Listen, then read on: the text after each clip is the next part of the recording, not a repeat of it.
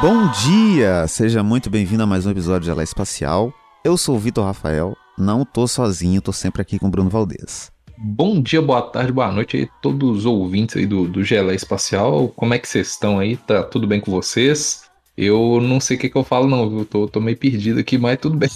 Semana louca, né? Tá uma semana louca. A gente não tinha pauta nenhuma para falar. Até, tipo, uma hora atrás. Exato.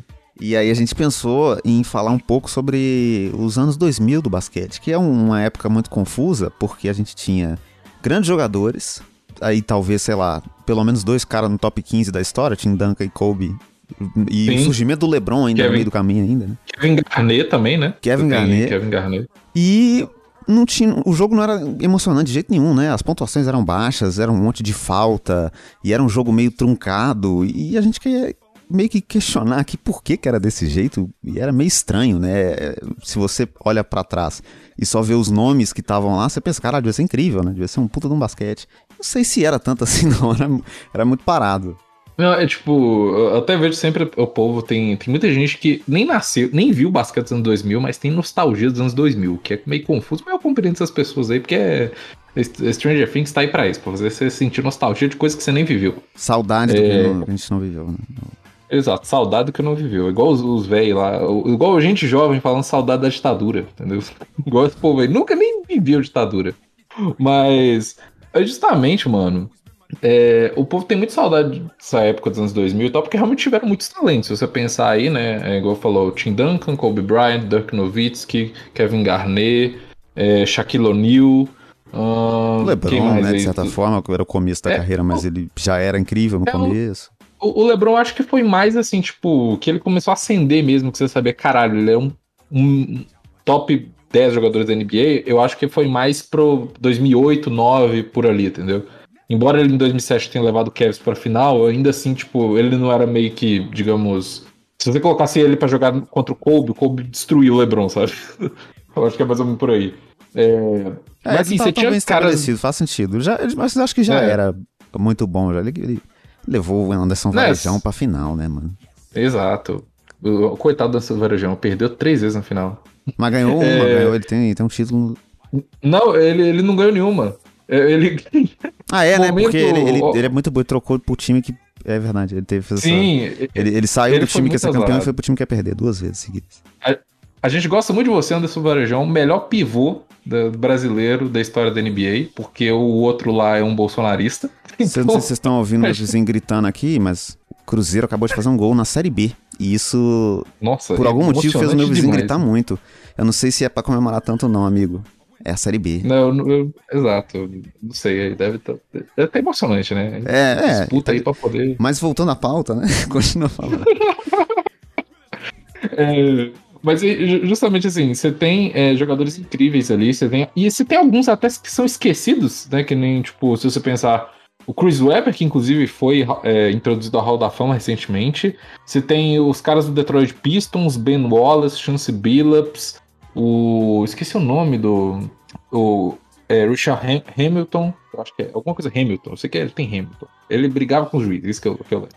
Você tem Jermaine O'Neal, tem muitos caras que foram, foram, muito bons, sabe? Tipo, o nível Hall da Fama. Mas você tinha um basquete que era placares baixíssimos, mano. Tipo, você vê as finais de conferência ali de 2004. Mano, era placar tipo 70, 78. Tipo, placar final de jogo, 70, 78, mano. Não dá pra você isso basquete é, hoje em é dia. É tipo metade do terceiro quarto, né? hoje no. Até o né? começo do terceiro, não. já tá 70, 75. Não, é tipo isso, mano. É uma coisa absurda. É, você não. Você vê um placares extremamente baixos, mesmo você tendo um nível de talento muito grande. Mas aí eu acho que vai muito também, se você pensar, desses todos esses nomes que a gente citou, eu acho que o único guard aí é o Kobe, né? Se você for pensar. O resto é tudo ala ou pivô. Né? Sim, sim. É... E é, eu acho que esse que é o ponto legal de entrar. É, é, e o que eu queria discutir aqui, uh, muito do que eu vou falar é baseado num vídeo do Jimmy The High Roller. Tem um canal no YouTube muito bom, é, em que ele mostra estatísticas, sempre ele faz uns vídeos muito diferentes. Esse vídeo em específico, que é o que ele comenta sobre isso, não tá no ar mais. É um vídeo que foi excluído do YouTube, não sei se por direito autoral, não sei o que aconteceu, mas o vídeo não tá lá mais. Então não tem como recomendar, mas Tá o link do canal do cara aí, se você entende inglês e tal, pra você pelo menos ver os outros vídeos dele, que é tudo bom. Mas o, o, o, que ele conta nesse vídeo é porque sempre teve esse negócio de tipo, ai, as, as defesas na NBA eram muito melhores nos anos 80 e 90, porque não tinha essas regrinhas e podia bater mesmo, e era soco na cara, e era. E na verdade, o que fez com que o basquete dos anos 2000 tivesse pontuações mais baixas foi justamente porque as regras do basquete mudaram e essas regras favoreceram a defesa. Se você voltar não, o, o, que ele explica no, nesse vídeo, né? O, o, basquete nos anos 90 e 80, é, você tinha uma regra que era a defesa ilegal.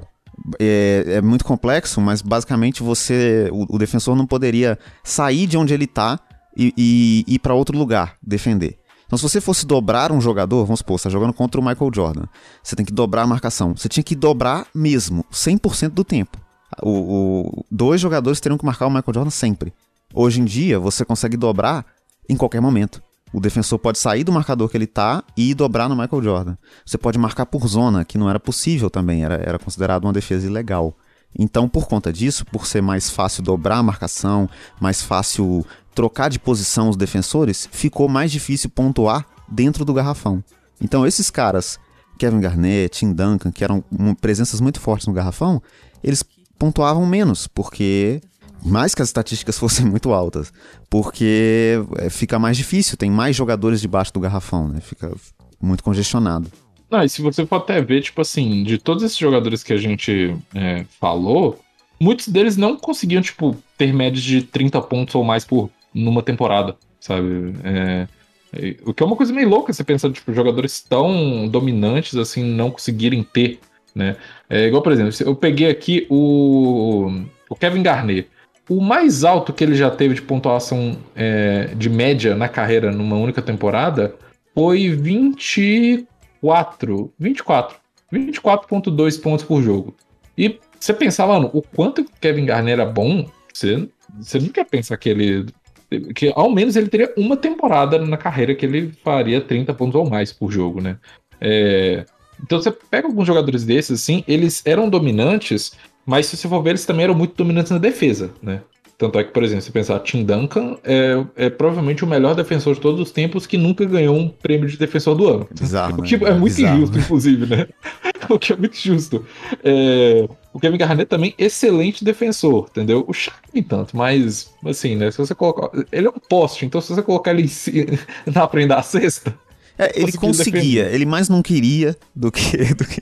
Era muito mais uma é, falta de vontade de, de realmente se esforçar na defesa do que falta de capacidade, né? É, exato. Aí mostrando mais uma vez que Deus não dá asa à cobra, né? Porque se é o Shaquille O'Neal tivesse a mentalidade do, do Kobe, fudeu, entendeu? Não existia basquete mais, ele tinha lesionado todo mundo que, que Exato, ele tinha matado alguém em quadra. Mas é, mas é justamente, tipo assim, você vê que eram épocas de defesa muito é, de ataques muito mais fracos e era uma defesa muito mais assim forte, né? Tipo, como você falou, teve essas regrinhas que ajudaram a defesa, né?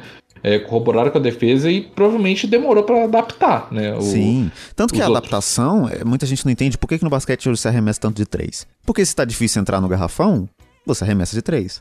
Só que demorou muito tempo para as pessoas perceberem isso, né? Teve que vir o Stephen Curry que é o maior arremessador da história, para as pessoas entenderem, nossa, realmente, né?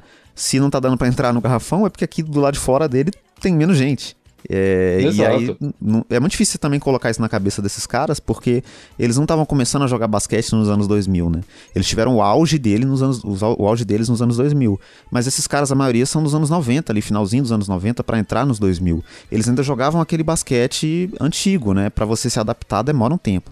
Não, e se você for pensar até, por exemplo, os times que tiveram sucesso nos anos 2000 foram times que até começaram a, a inovar um pouco nessa questão de arremesso e tal. É... Desculpa, a garganta deu uma falhada. Tá difícil, tá, tá quente, a garganta caralho. fica seca, não tem é. como. Mas é, o, o, aquecimento global ferrando com a vida do podcast. mas, é, mas se eu for ver, por exemplo, os técnicos, até os técnicos e times que se deram bem nos anos 2000, geralmente eram times e técnicos que, tirando o Detroit Pistons, que realmente tudo do que a gente for falar de NBA na história a gente vai ter que falar, tirando o Detroit Pistons de 2004, entendeu? Que eles são a, exceção da exceção da história da, da NBA. É, se eu for ver, tipo, o Lakers era um time que, se pensar o Chicago Bulls é, com o Phil Jackson, era um time que tinha uma defesa muito, muito boa. O forte dos caras sempre foi a defesa, até numa época onde você tinha regras que é, acabavam ferrando com a, com a defesa, né? Era um time muito forte defensivamente e que, embora assim, nem se compara a questão de arremessos, né? Mas você tinha ali, tipo, um John Paxson, você tinha um Steve Kerr, você tinha um Robert Horry, é, você tinha caras arremessadores nos times, entendeu? Não era, obviamente, no mesmo nível que é hoje em dia, mas pra época dá pra se considerar. Você teve ali o, o Greg Popovich com, com Spurs, embora naquela época não fosse tanto, mas ainda assim é, era um cara que já depois mudou a questão dos arremessos e tal, embora hoje em dia pareça meio patético quando você fala Greg Popovich arremesso, porque o Spurs é o time que menos arremessa na, de treino na liga. Mas acredite se quiser, um dia o, o Spurs lá no Longínquo 2014, ele era um dos times que arremessava muito bem de três, né? Acredite se quiser. É, então, parou assim, lá, né? Eles muito... ficaram em 2014 ainda. É, exato. Parou lá. É, você tem o Steve Nash, que foi um dos caras primeiros, assim, armadores que começaram a fazer, fazer bons arremessos. Tinha o Ray Allen no Celtics ali. Então, assim, você tinha. É, os times que conseguiram fazer um sucesso foram os times que saíram um pouquinho disso. Porque se você pensar, bons times que fracassaram, pode ser, por exemplo, o Minnesota, do, do Kevin Garnett, entendeu? Porque, assim, além do fato de ser o Minnesota, né, que isso aí corrobora muito por fracasso de qualquer franquia, é, era um time que dependia inteiramente do Kevin Garnett. E você depender inteiramente do cara que é só bom dentro do garrafão, é complicado quando você tem um time que tem minimamente alguns chutadores bons, né? É, realmente, né? Realmente. Você se complica muito mais. E, e, como você não tinha esse pensamento, acho que também é, é, uma coisa que mudou muito, né? Hoje os caras que são arremessadores, eles também têm um volume de arremesso muito maior. E, Sim, e aí que a gente maior. vê que, que tem, teve um avanço nesse sentido, né? O Steve Kerr, ele foi muito importante para os títulos do Bulls e tal, mas quantas vezes ele arremessava por, por jogo, né? Eram duas, três vezes isso, que ele arremessava? É, era tipo isso, mano. Era duas, três vezes na melhor das hipóteses. É, se para pensar, era... mentalmente é até, é até mais difícil, né? O cara tem que estar muito mais pronto, porque ele basicamente é. fez um arremesso da vitória e provavelmente o único arremesso dele no jogo. É tipo isso, é. Mas ainda assim, é tipo, eu falo que é, é uma coisa que o, os times que conseguiram é, explorar isso um pouco nos anos 2000 tiveram esse sucesso. Só que ainda assim, tipo, não é. Um, é muito diferente quando você tem, que nem eu falei, os times que tinham bons arremessadores, eles tinham um, dois no máximo. Hoje em dia, mano, tipo, pega o Lakers aí. O Lakers tem pelo menos uns três ou quatro arremessadores de três decente pra, pra cima, entendeu? É, o Utah Jazz, né, na temporada passada, o Clippers. É. O Clippers devia ter oito jogadores acima de 39% na, na, na bola de três, assim. É tipo absurdo. É, é, é quase um elenco inteiro, né? Dá pra, dá pra fazer tipo um um time de, de playoff com oito jogadores ali, todo mundo mete bola de três. E era impensável nessa época, esse tipo de coisa, né? A, a bola de três, ela era pensada como um último recurso, assim. Nunca era a sua, a sua primeira opção. Era se você tentou tudo, o que sobrou? A remessa de três, tá, tá, tá, quase acabando, né? O relógio vai estourar, essa remessa de três, era isso. É, exato. É, as únicas opções da bola de três era a, é, estouro do relógio, entendeu? É basicamente isso. Estouro do relógio, você precisa de alguém para arremessar de três. E às vezes nem isso, né? Às vezes os caras preferiam fazer um arremesso de dois para levar pro, pra prorrogação. Ainda sim, tinha é. isso também, né? Sim, sim. Porque era. Porque parecia, parecia uma coisa muito errada, assim. E até hoje, o, o arremesso de três errado, ele tem uma consequência muito maior do que o de dois, né? Porque um arremesso de dois pontos, o rebote é menor.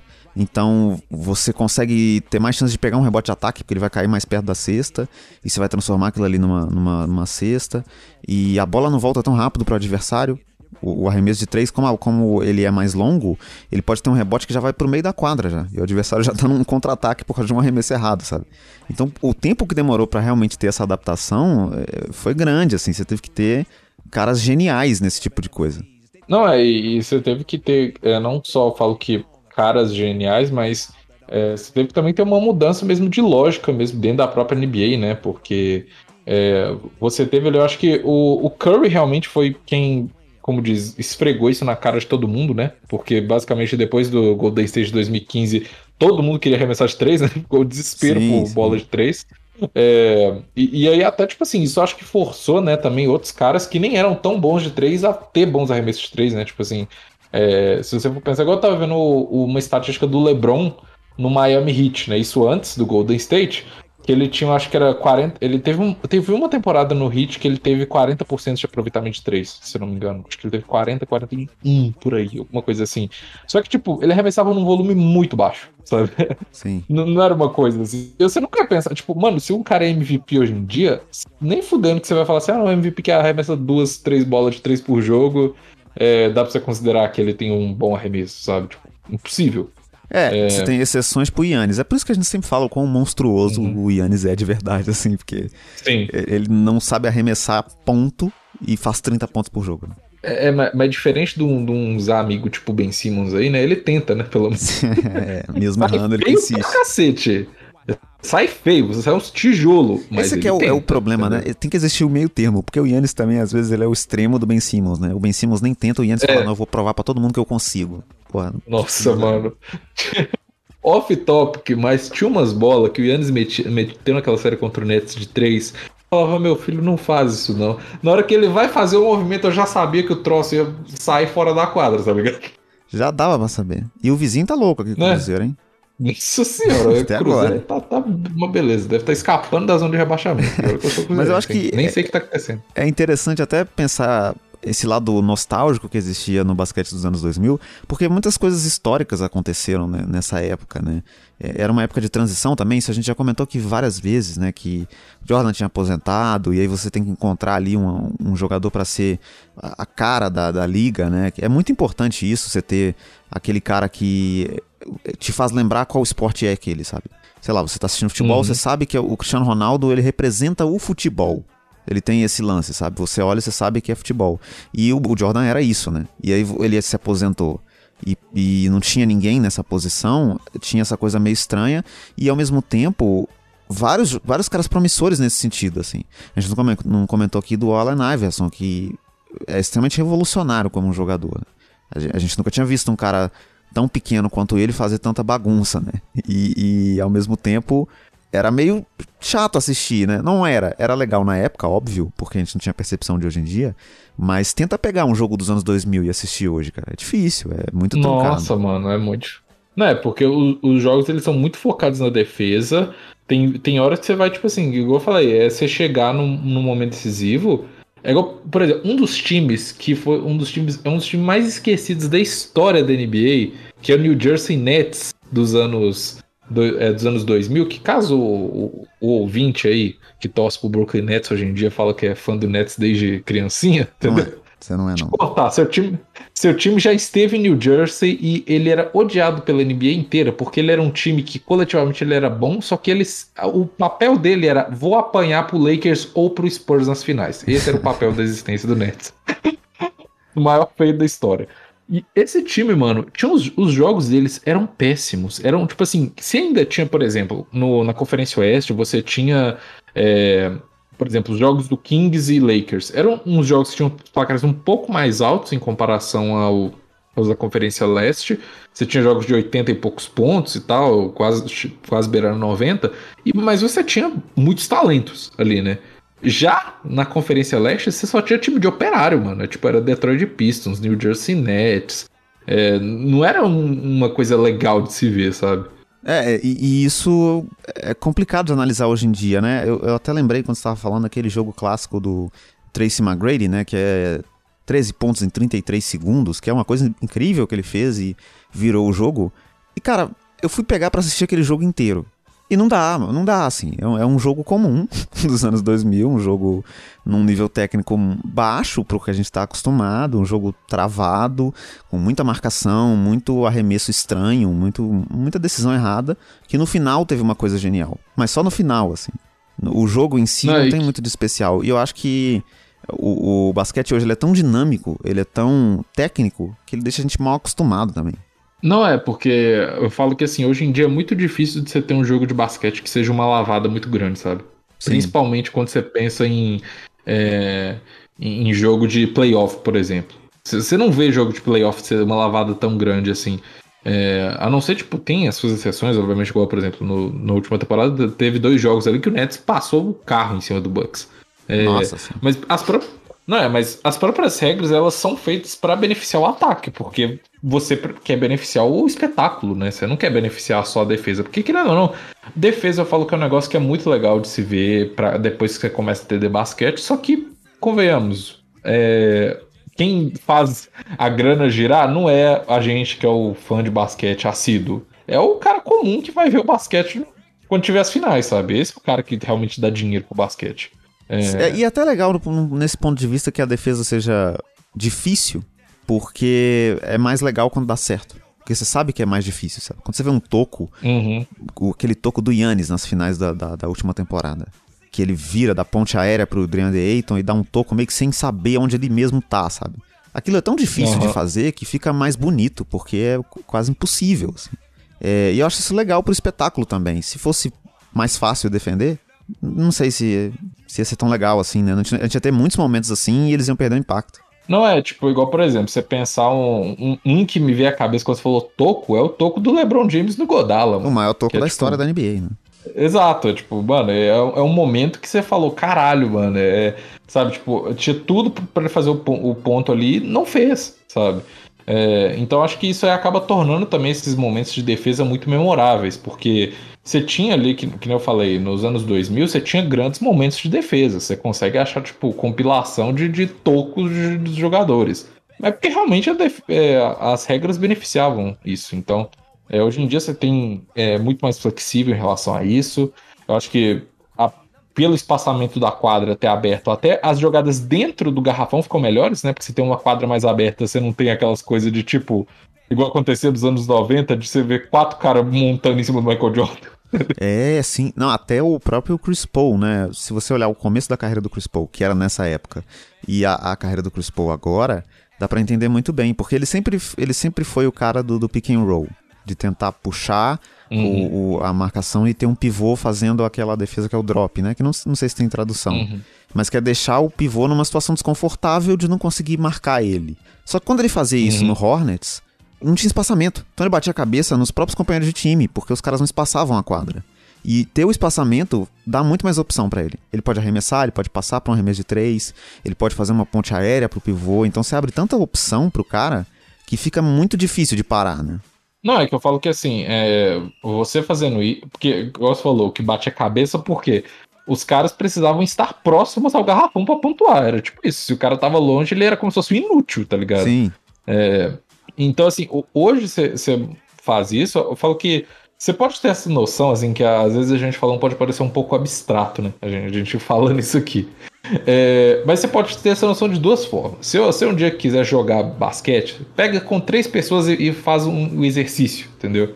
De que, tipo, você vai ter que fazer uma escolha. Se você vê, vê um cara tá infiltrando ali e tem uma pessoa na marcação, mas você sabe que ele provavelmente vai fazer a cesta, você pode escolher, ou você tenta dobrar nele, mas se você dobrar nele, você vai deixar um cara aberto no perímetro, entendeu? Isso aí você pode ver, que não falei, ou você pode jogar, ou então você pode ver no famoso 2K aí, que inclusive que lançou. É muito bom pra aprender isso aí de posicionamento. É. Nada a ver com o assunto, eu queria dizer que o gol do Cruzeiro que o vizinho comemorou foi anulado. O Cruzeiro não ganhou o jogo, então ele gritou à toa. Só ah, tá, então, nosso então podcast, tá só pra de... esse, viu? Ele deve estar tá gritando de ódio agora, então. É. de ódio porque o gol foi anulado. É, mas é justamente, tipo assim, eu falo isso porque eu, eu tô, tô fazendo, falando isso, porque, por exemplo, eu, quando eu jogo Chuque, acontece esse negócio desse comigo. Eu tô, o meu, eu, geralmente eu gosto de jogar com guards. Aí, às vezes, eu tô vendo o Yannis vindo, que o maluco é um trator, e ele, obviamente, vai passar por cima do Julius Randle, e eu fico em desespero. E eu não sei o que eu faço, entendeu? Eu falo, ou eu entro e tento me jogar na frente dele, seja o que Deus quiser, talvez ele mate o meu personagem, ou então eu fico ali, deixo o cara que tá no, sei lá, o Pet toda a vida, ficar ali no canto para arremessar. É, então isso aí acaba criando, tipo, verdadeiros dilemas, sabe? E aí você faz com que jogadores que são é, jogadores até de perímetro, eles têm que ter uma noção muito mais ampla do jogo, sabe? De tipo, mano, eu vou ter que tomar uma decisão de questão de segundos aqui. Ou eu tento dobrar no cara para poder ajudar a não infiltrar, mas eu, se eu fizer isso, eu vou deixar um cara aberto no, no perímetro. E, e, isso foi um dos problemas da carreira do Kobe, por exemplo, depois que o Shaq foi embora, que ele não tinha uma, uma segunda um segundo jogador, ele tentou fazer o que o Jordan tentou fazer, que já não deu certo com o Jordan, que é tentar ganhar sozinho, uhum. mas numa época onde era mais difícil ainda fazer aquilo. Sim, os times é. podiam dobrar a marcação nele e foda-se, né? E eu vou dobrar a marcação e você não vai fazer nada. E ele arremessava. Por isso que ele tem temporadas com aproveitamento de arremesso péssimo. Pontuação alta, mas aproveitamento de arremesso baixo, assim. Porque ele arremessava mil vezes, né? Até acertar. Não, exato. É. E isso aí é uma coisa que acaba, tipo. É, a, que eu falo que é uma das coisas muito tristes de se ver no basquete é aquele, aquele Lakers do Kobe pós-check. Nossa, é muito triste. aquele negócio. É deprimente. É, é como se você fizesse assim: o Kobe e mais cinco caras aleatórios que eles cataram na porta do estádio. É essa a sensação que você tem quando você tá vendo aquele, aquele Lakers. É, então, assim, é, acaba que corrobora demais para é, para você ter né, uma, uma defesa que ela vai ser muito mais complexa né? E você acha que isso acaba até de certa forma valorizando os defensores, né? Porque você tem que ter um defensor inteligente também, né?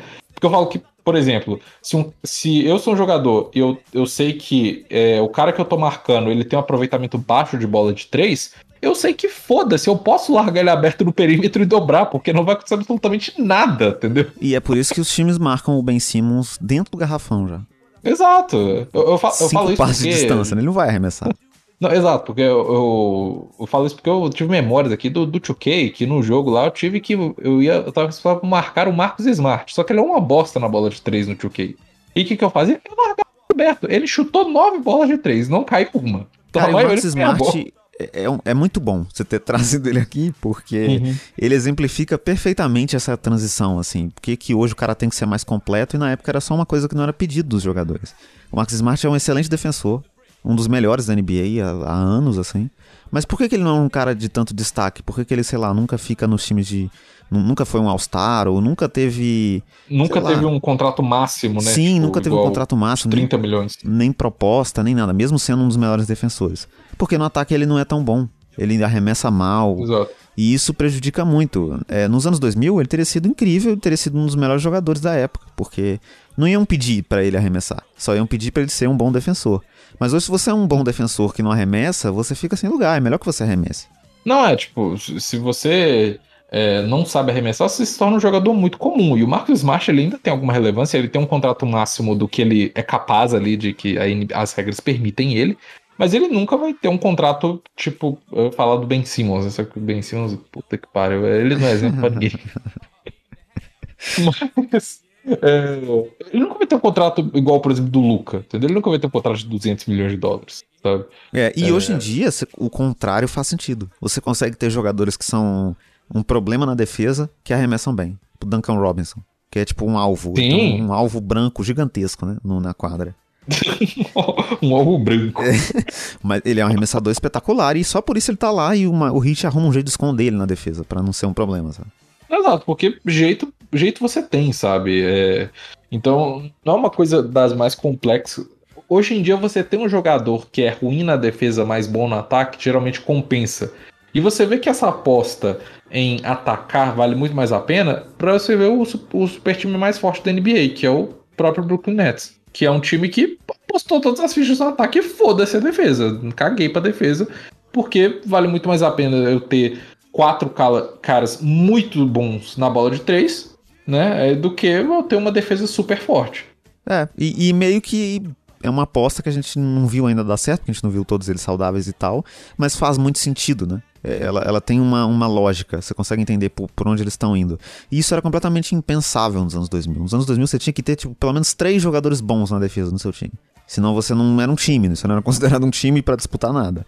Não é, eu, eu falo assim, o maior exemplo de por que, que os anos 2000 era defesa é você ver o time mais bem sucedido dos anos 2000 tirando o Lakers do Kobe Shaq, porque ele é uma, uma é, é um capítulo à parte da história da NBA.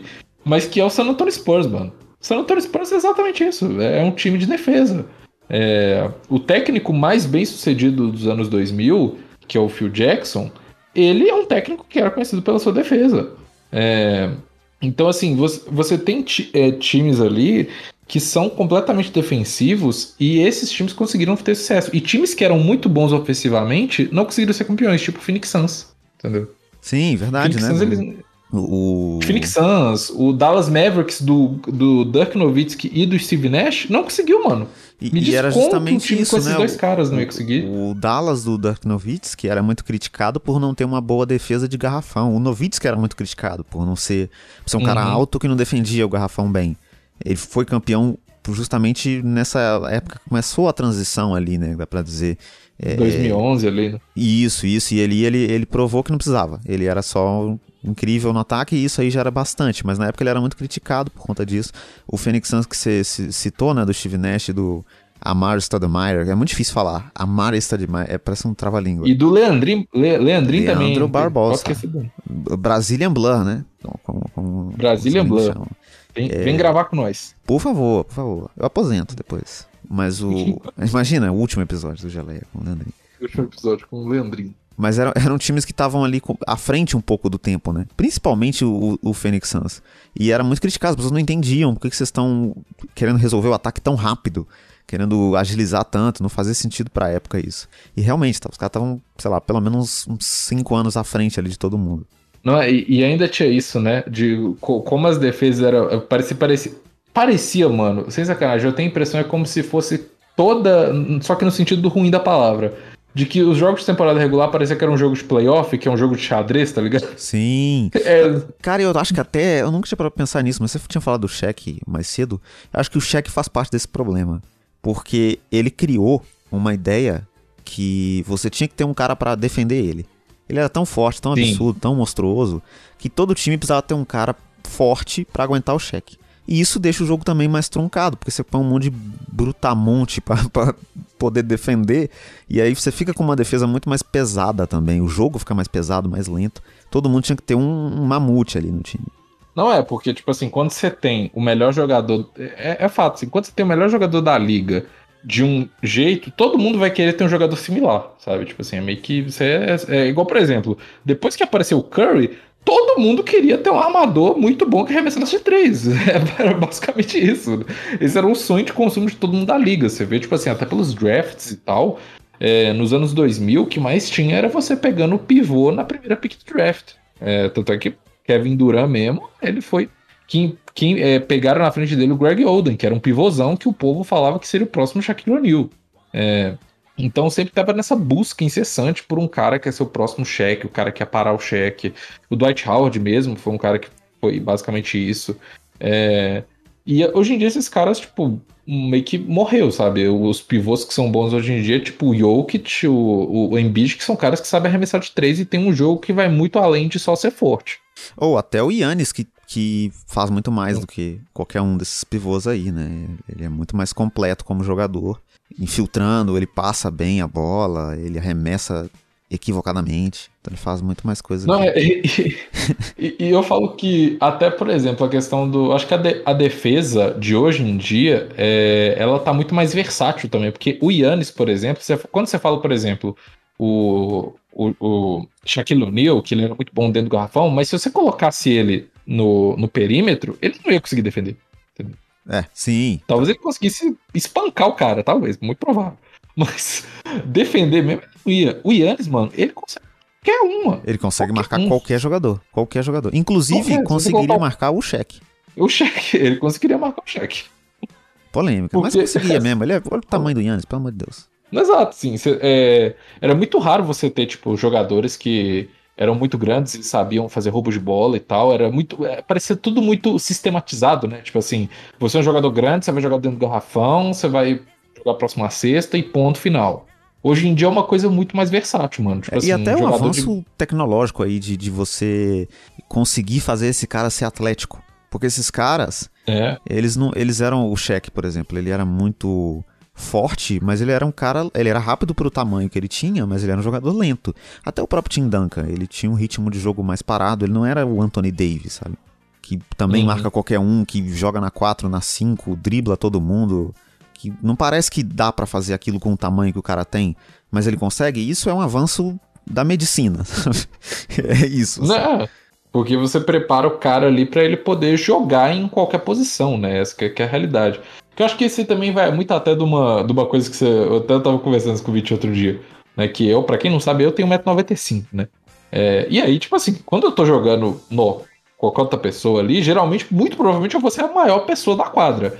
Só que se eu for jogar junto com outras pessoas que são tão altas quanto eu, ou mais, tipo um jogo de, de jogadores de, de basquete, eu provavelmente vou ser um cara guard, entendeu? Vai ter média, algum cara maior que eu.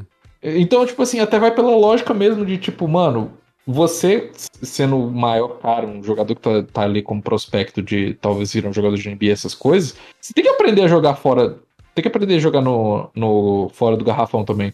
Você pode ter 1,90m quando você tem, é, sei lá, 16 anos, mas se você continuar com 1,90m ou chegar no máximo até 1,95m, com 18, 19, mano, você vai ser um guard, entendeu? Não vai fazer é. sentido você saber jogar só de pivô. Tanto que talvez o que seja aí uma, uma, uma um ponto para se questionar é que, sei lá, Anthony Davis, Kevin, o Kevin Durant, esses caras que são muito altos e muito habilidosos, e até o Jokic dá para encaixar nessa, ou eles vieram de uma outra cultura, que é o caso do Jokic do Embiid, por exemplo, uhum. ou eles espicharam depois.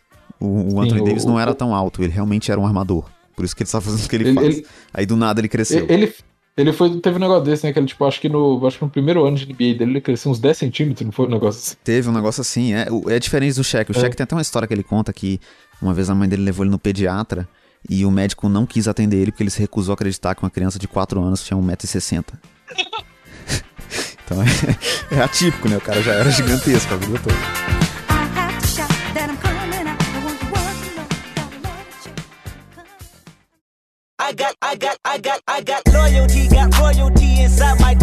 Bloco surpresa, quase que eu esqueci. Eu tinha pensado num negócio, mas eu quase que eu esqueci. Esse bloco aqui é um bloco, né? E ele tem uma surpresa. Tem alguma coisa que eu vou revelar agora que o Bruno não sabe o que, que é. Você que tá ouvindo o episódio no 1.5 acelerado, você já sabe, você já ouviu. Porque eu, eu falei muito mais rápido do que eu tô falando aqui agora. Mas é o seguinte: um, uns amigos meus começaram a andar de patins. E em algum momento alguém falou: e se a gente jogar basquete de patins? E isso ficou na minha cabeça, porque seria complicado, né? Eu quero que você hum. tente montar e estruturar as regras de um basquete de patins pensando na segurança, para ninguém morrer. Nossa, meu Deus do céu. Alguma que, coisa que, dá, Jesus. que vai ter que mudar na, na, NBA, sei lá. E aí você, você pode falou, dizer tipo... quem você acha que seria. Quem, quem, da NBA seria um excelente jogador de basquete de patins? Ó, oh, eu, vou, eu vou jogar de cara um que seria um excelente jogador de basquete de patins. O Russell Westbrook, ele tem cara de quem anda de patins. Tem, né? Ele, ele é fofo. Ele é fofo. Ele, ele, ele, tem uma cara de quem anda de patins, tipo, de manhã, tá ligado? Ele sai pra andar de patins. Mas, ó, regras. Obviamente não teria como ter arremesso, talvez, né? A não ser. Ou então o cara teria que ser muito diferenciado para fazer um arremesso no patins. Eu não sei se tem jeito de saltar num patins. Eu, eu acho que deve ter, mas não, patins, tipo, quando você arremessa de três, você tem que pular muito, ia dar merda, né? Não, é, ia dar merda, você ia cair. Eu não sei, não sei ia ser um, nossa, ia criar um total. Meu Deus, eu tô me sentindo criando um esporte olímpico. eu acho que dá pra meter umas rampas na, na, na quadra. É, ia meter uma. Aí a, o Doug devia chamar o Doug pra aparecer aqui. Porque ele, ele é uma rampa, você jacarés. E... Uma rampa e o pula-pula, né? O pula-pula, sempre tem o pula-pula. Cama elástica. Ó, eu acho que muito provavelmente ia. Talvez ia beneficiar o, algumas é, bandejas, né? Você tem um jogo muito mais veloz ali, você não, você não ia ter um jogo. O jogo ia ser uma maluquice e acabar com. Tipo, todo jogo ia acabar 170 a 168. Entendeu? Seria um jogo Nossa, maluco, assim. Realmente seria muito difícil defender. Porque como que você. Não. Até você virar pro lado que o cara tá, ele já tá na sexta. Né? Não, o fast break desse negócio, mano, meu Deus do céu. Contra-ataque é ridículo. Não, ia ser tipo isso, mano. Os melhores defensores, o cara ia ter que, tipo assim, ele ia ter que ser mais rápido que o outro para tentar passar por, por cima para poder impedir, impedir a bandeja. Meu Deus do céu.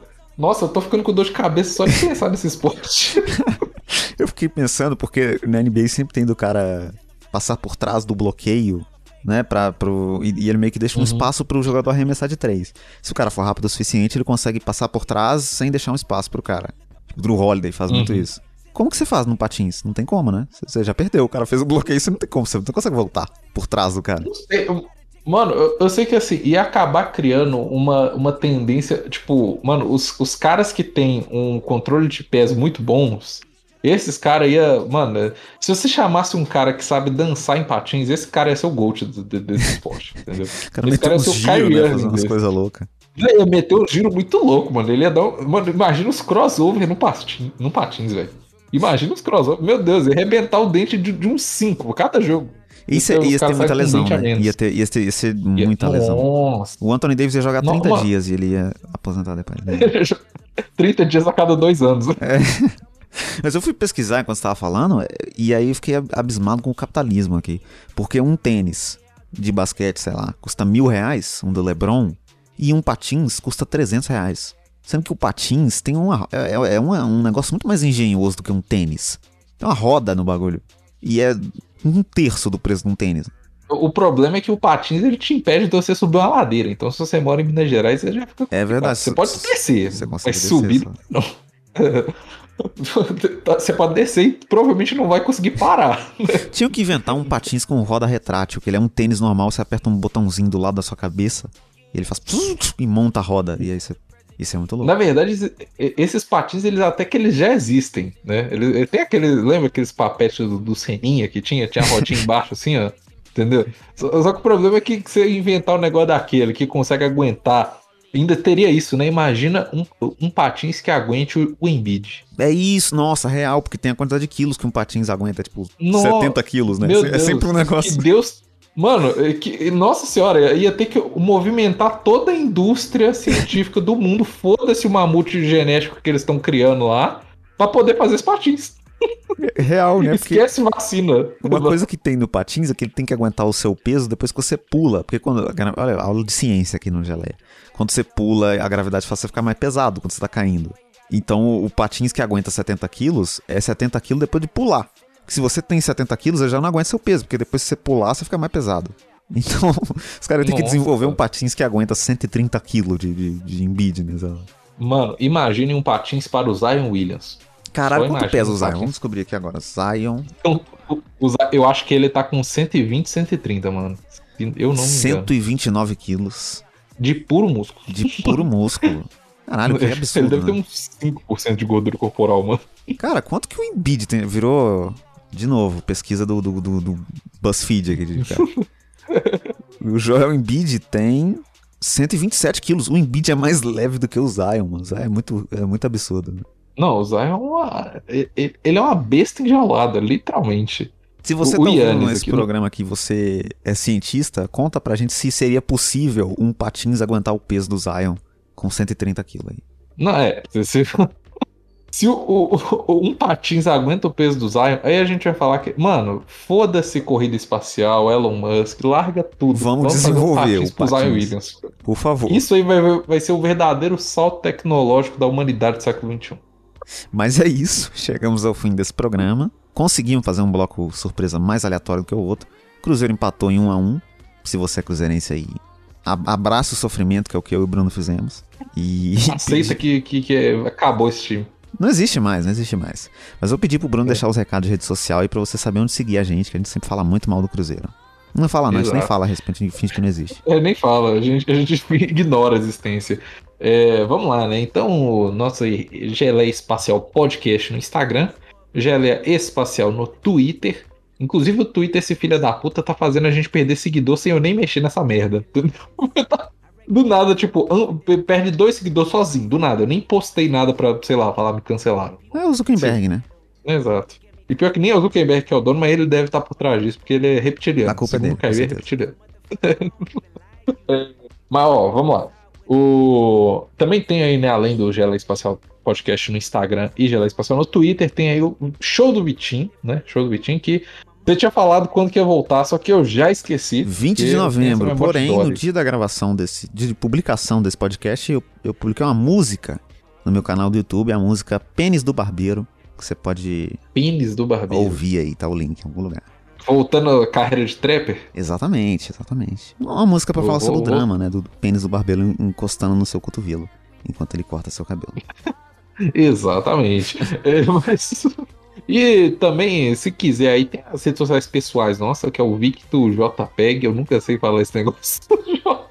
tem algum ponto no Victor JPEG ou não? Não tem, é só Victor JPEG. V-I-C-T-U JPEG. No, no Você precisa urgentemente mudar essa roupa. Mas tem um, eu gosto é muito, muito apegado nesse conceito, porque é, é, é, JPEG, aí no Twitter é text, e o, o de desenho é 2D, que são artes 2D. Então tem um conceito que eu tô apegado, e é isso, já eu, eu, vou aceitar o meu próprio erro e ir com ele até o final. Então vamos fazer o seguinte: vai no Victo 2D, que é mais fácil de você achar. É bom aí que lá você, você provavelmente trabalho, acha. É Exato. E lá você acha o JPEG, entendeu? É, é isso, olha aí fácil. a estratégia. Exato. É, a minha é Bruno EL Valdez pra tudo.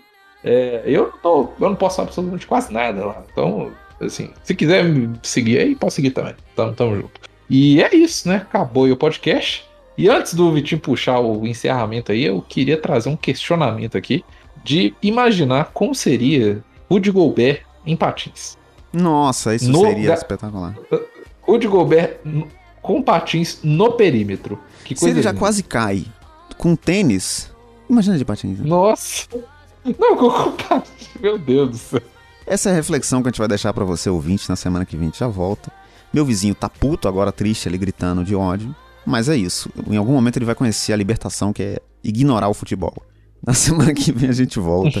Um grande abraço. Falou!